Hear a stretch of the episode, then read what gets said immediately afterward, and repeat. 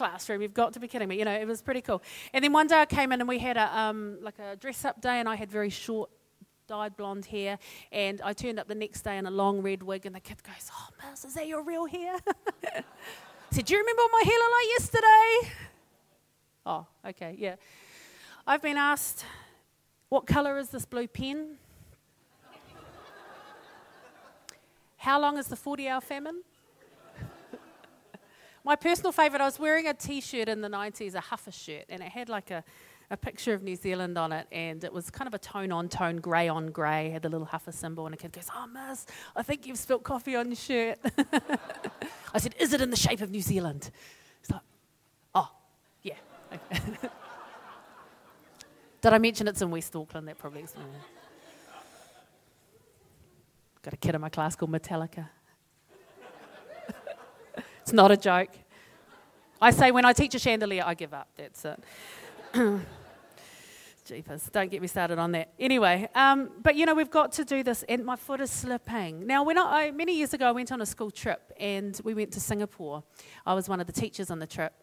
And I was walking along this um, white paved, uh, tiled floor space. And if you can imagine with me, it was like paving, paving, paving, but like that. And one of the tiles, um, someone had thought it was a really good idea as the road sort of started to take a little bit of a slip. Instead of putting a step, what they did was one of the lines of tiles, they just slowly, ever so slightly, ever so slightly, made that go on a increasingly incremental angle until it got to a 45 degree angle. And because they were white, you couldn't tell. So it was flat, a little bit of a slope, flat, keep going, flat, a little bit more of a slope, flat, a little bit more of a genius. You know, you'd never get it. Oh, you, you guys probably they'd have stuff like that happening down here by accident where you fall over. But someone had planned this out. You know, someone thought this is a good idea. Brilliant. Now I was walking along. The kids had all gone over the road to get their lunch, and I was walking along. I had a pair of um, sort of wedgie shoes. They weren't high, but they were they were sort of highish at the top and the back, and just flat sole. And I walked along, and what I didn't know and what I couldn't feel was that slowly, ever so slowly, every time I took a, f- a step with my right foot, the pressure on the side of my foot was increasing. Now, because it was small and slow, I couldn't tell. And what was happening was my left foot would go flat and my right foot would go on a little bit more of an angle. And my left foot would go flat and my right foot would go on a little bit more of an angle. And I couldn't feel the change because it happened so gradually. And all of a sudden, we got to a point at which the pressure on my foot was so high that there was nothing else that my body could do except tip. And my foot rolled, and I heard the break.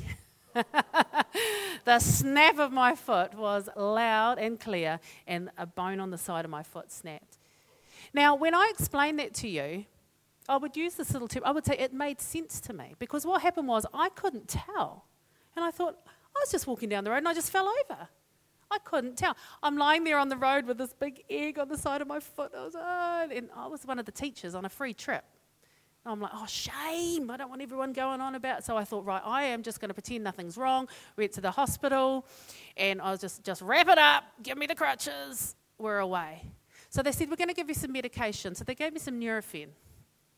I mean, come on. Nurofen? We have Nurofen just because you're having a bad day. You know, it was like, come on.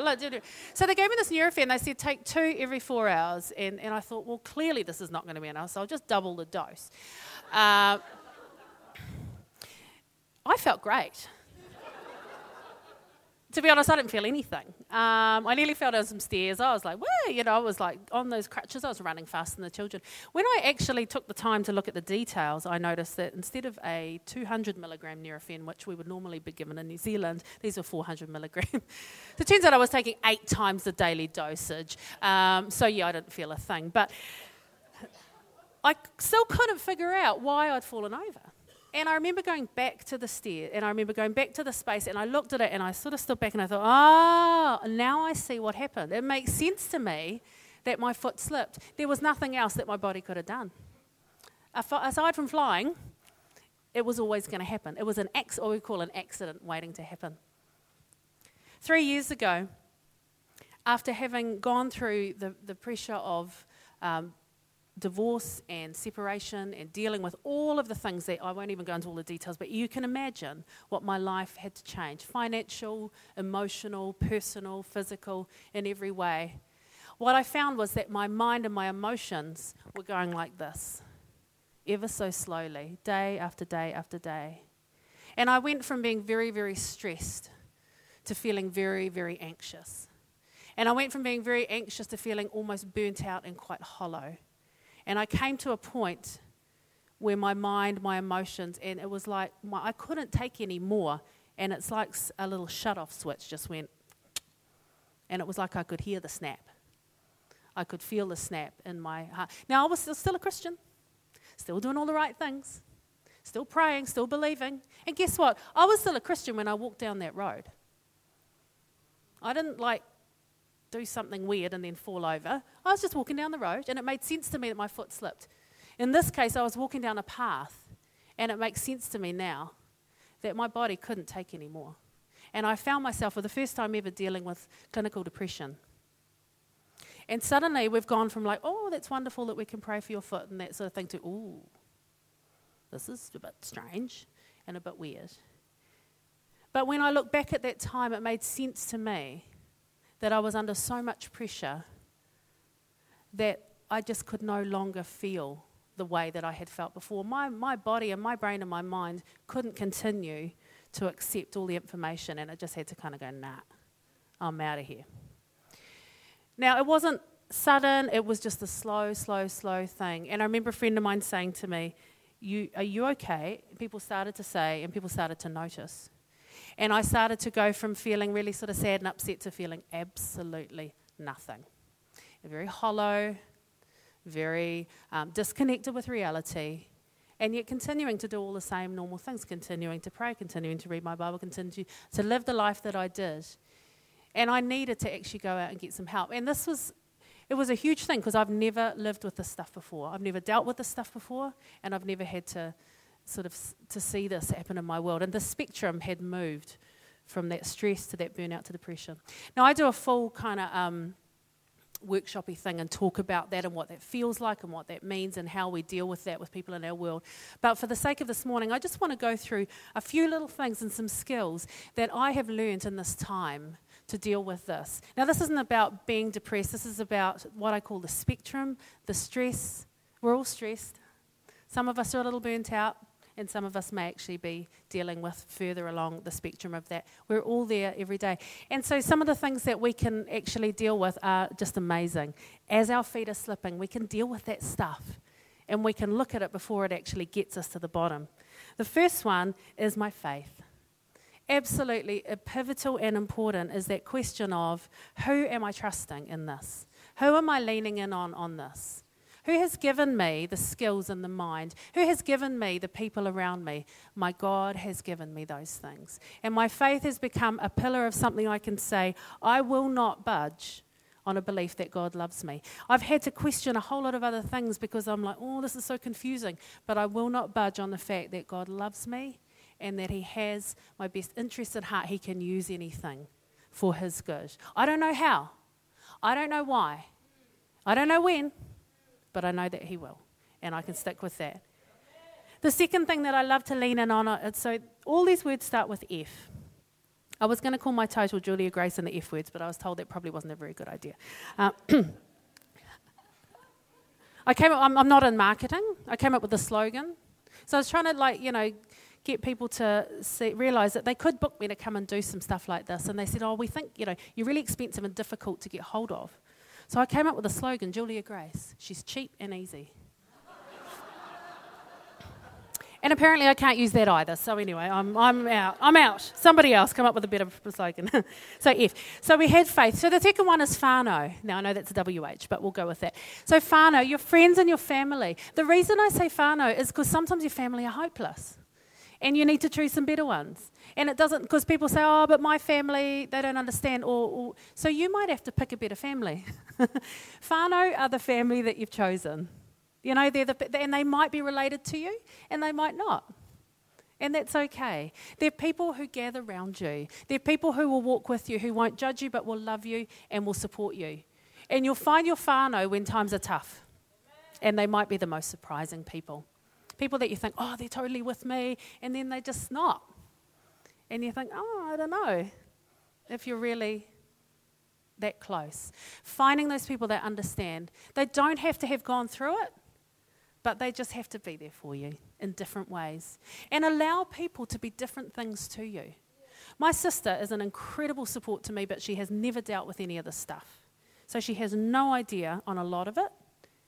So I just love the fact that she is her and I go to her house for a distraction because she just likes to talk about her wallpaper. She's like, come in, come in, how are you? Good. Okay, cool. Let's talk about the wallpaper. And I remember her saying to me, I feel awful because you come around and I don't really know what to say. And then I start talking about my wallpaper and then it's all about me. And I said, well, actually, that's okay because this is a space that I come to to forget about all of that. I don't want to talk about me. I'm fine, whatever. Let's talk about your wallpaper. Because it was a wonderful distraction. You know, and I said to her, You be you, and I'll be, I'll go to someone else for counselling, not her. You know. She'll be like, cool, how are you? Good, right, wallpaper, you know. And so I say to Bill, you can be the wallpaper for someone, just be honest and allow them to be that. That's okay that they can do that. Not everyone's going to be your counsellor. The third thing that I learned about was fitness. Actually, like the worst thing, the last thing you feel like doing, but being outside and actually um, allowing that whole, what God has created to bring healing. I don't know about you, but going out into nature is incredibly calming. It's like you take away those things that are distracting and being there. I saw this cool thing um, online the other day, and they talked about um, forest baking or forest bathing. Like instead of sunbathing, it was like forest bathing, and just going and lying down under a tree and just kind of doing what you do in the sun without the melanoma thing. Bonus you know, just getting out somewhere in nature and just allowing the smells and the sounds and, and the peace that can come. And having walked there, burning off some energy, burning off some hormonal stuff that's, li- that's there, and actually sweating it out. These are the things that God has put into our, our own ability. Our bodies can heal themselves. And I can tell you that because if you cut yourself and you come back in a week's time, it will be better. It actually regenerates. Our bodies regenerate. And I'm not getting ooky spooky and weird on you, and I'm not saying that you can do magic, but it's incredible that if you do cut yourself, your body has the ability to regenerate, and our minds have the ability to regenerate too. But if we keep them cluttered and we keep them messed up and we keep them stressed, it's very hard to find that space. And in those spaces, they can be God spaces. Sometimes it's hard to find focus on God with lots of people around. Sometimes even in church, it can be, you know, it's like, mm, it can be hard. But on our own, Jesus went out to the quiet places. He went up to the mountain to pray. He was like, time out. They're like, where's he gone? He's like, see you later. I need some time. And if he needed time out, guess what? So do you. Fun. Fun is a wonderful thing to help with that stress, to help to burn off some of that stress, and finding some things that give you your sparkle. What is your sparkle? What is the thing that makes you go, oh, yeah? Is it fishing? Yeah. it's a word from the Lord. Eight men just woke up right there. Like, What's that bird on about? Oh, she said fishing. Oh. it was a voice from the Lord. I can make that a generic prophecy for all of you. Just put it on the tape. There's a man out here who likes fishing. Genius, eh? I love it. There's someone here who knows someone who knows someone whose name is Mary. I'm waiting for someone to have a word of knowledge for like Su Yin and then them stand up because that'd be cool. Something really specific. Um, but you know, I think that we've got to find our thing. Now, some people, I can't, I don't really love fishing. I'm like, oh, okay, cool, I'll do that. But it doesn't do much for me. So that's not going to really regenerate me. That's not going to help me on my spectrum. I'm going to find something else. For some of you, it will be things you see. For some of it, it will be things you hear, songs or music. For some of you, it will be things that you read, or time, or sports, or energy, or it could be anything. But find the thing that makes you absolutely come alive and let the people around you know that you're going to use that as your little time. You know? Like, you can't use it forever. You know, so if lying on the couch watching the league, um, Oh, sorry, babe, I'm just having my sparkle. Four hours later, oh, I was just having my sparkle. Yeah, like, well, we've got to, you know, just like rein in a little bit. But sometimes we still have to be honest and actually go, if that's your thing, I'm going to let you find that time and to do that. It's important. Pharmaceuticals. It's not a magic bullet, but when you're sick, we have a habit of going to the doctor. And God has actually given them the ability to do some things that will help you. And if you need to take medication for stress, for burnout, or depression, big deal. Big deal. I have a friend who is a type 1 diabetic, and she takes insulin. And guess what? Nobody judges her. Nobody's ever walked up and gone, Oh, you've been on it for a while. Maybe about time you drop that insulin, because she'll die. You know, like we have accepted the fact, we've prayed for her, she's still got diabetes. Accepted the fact that that medication is the only thing keeping her alive. And you know what? If you need to take some medication for your mental wellness, I say go for it. It's just my opinion. But sometimes it can be the difference between actually being able to lead a whole healthy life and make some good decisions and actually end up in a deep, dark pit. And I think sometimes God says to us, hey, use your brain, use the resources that are laid out in front of you. It's not a magic bullet, it won't fix anything. You will put on weight. I went from being skinny and miserable to fat and happy. and it's up to you to decide whether that is something that's a long term thing or whether it's something that's a short term thing. And it's actually not anyone else's business, it's between you and your doctor. You know, when I fell over, I broke my foot, and I'm, I'm always going to have a little, I've got to be careful of that foot. It's healed, it's great, it's brilliant, but I'm aware of it. I have a little weakness in that foot. And I know for me, with my emotions in my mind, sometimes when we have an injury, when we break like that, we've got to keep our mind and our eyes on it. And that's okay. God knows, He cares, and He understands. And the last thing there is, um, is philanthropy actually giving out to others. You know, find somebody who needs you. It's an amazing way to actually focus on things being better. You know, like reaching it because it's all, could it get a bit all about oh, me, me, me, you know. Ah, want to be in the middle, and we've got to. I do this blog about a middle penguin. And we've got to find our times to be on the in the inside. Now, what penguins do is when they when they get cold, and, and, and what happens is they, they lay their eggs and they leave them with the dads, and then the mums all buzz off and go and get food. Sound familiar? they go to the cafe and they come back about four months later.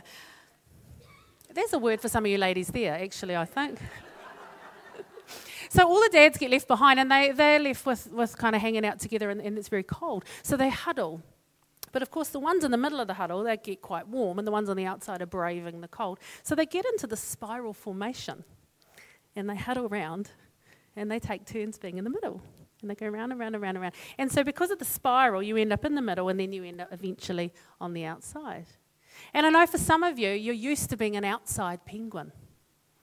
I'm used to being an outside penguin. I'm one of the strong ones on the outside.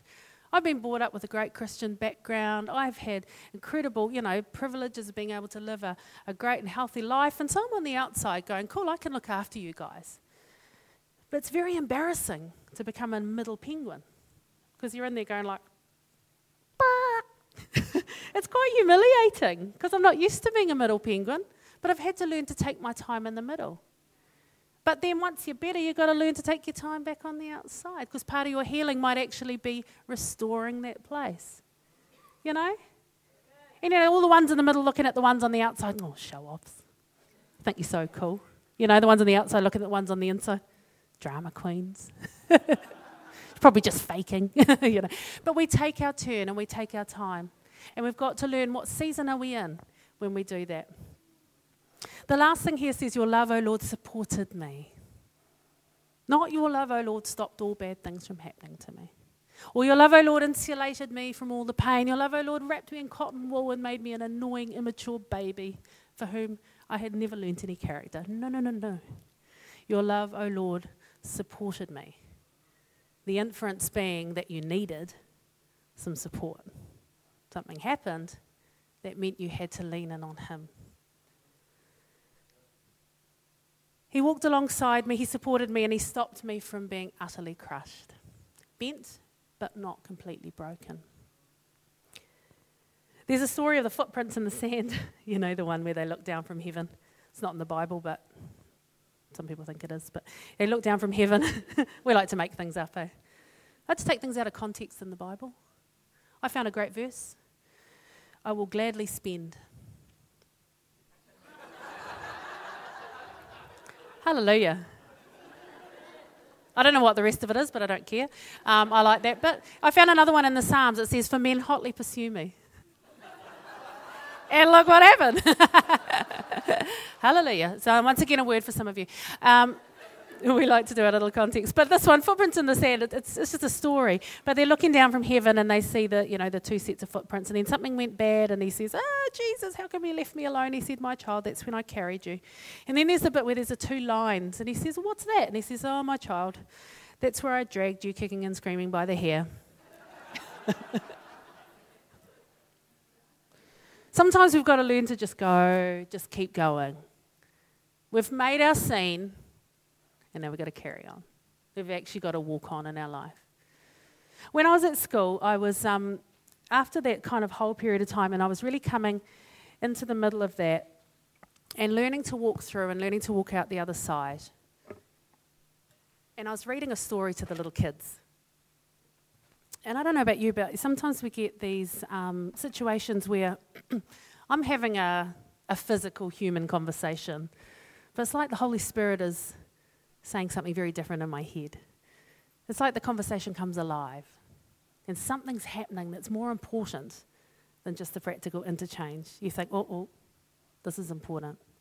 And I remember sitting there and I, I've been really sad and really upset. And I was coming through this, I was dealing with it, I was putting those things into place and starting to come, but I, still felt like it was walking through mud, just going forward. And I was like, oh, how have I had to deal with this stuff? What am I going to do? You know?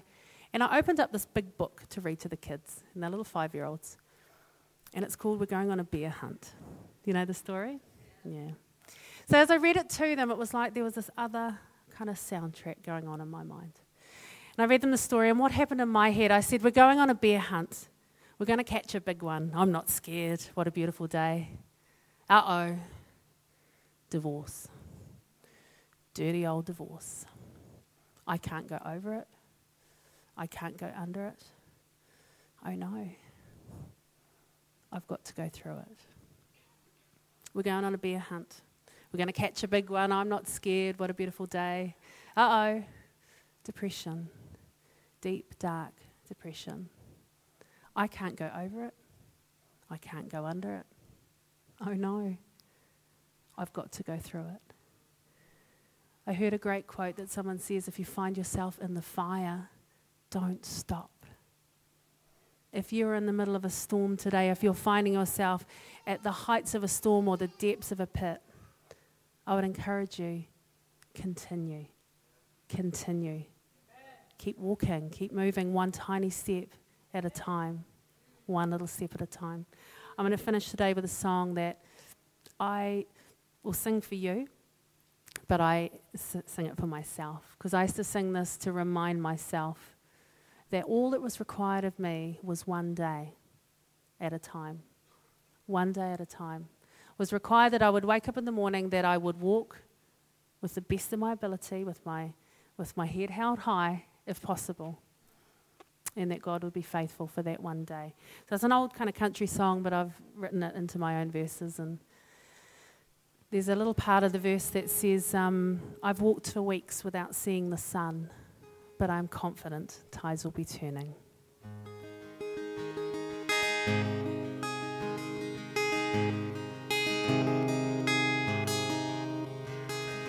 If I had known all my life would require, I would have given up before I started. And if I had seen all the mountains to climb, I would be frightened and I'd be faint.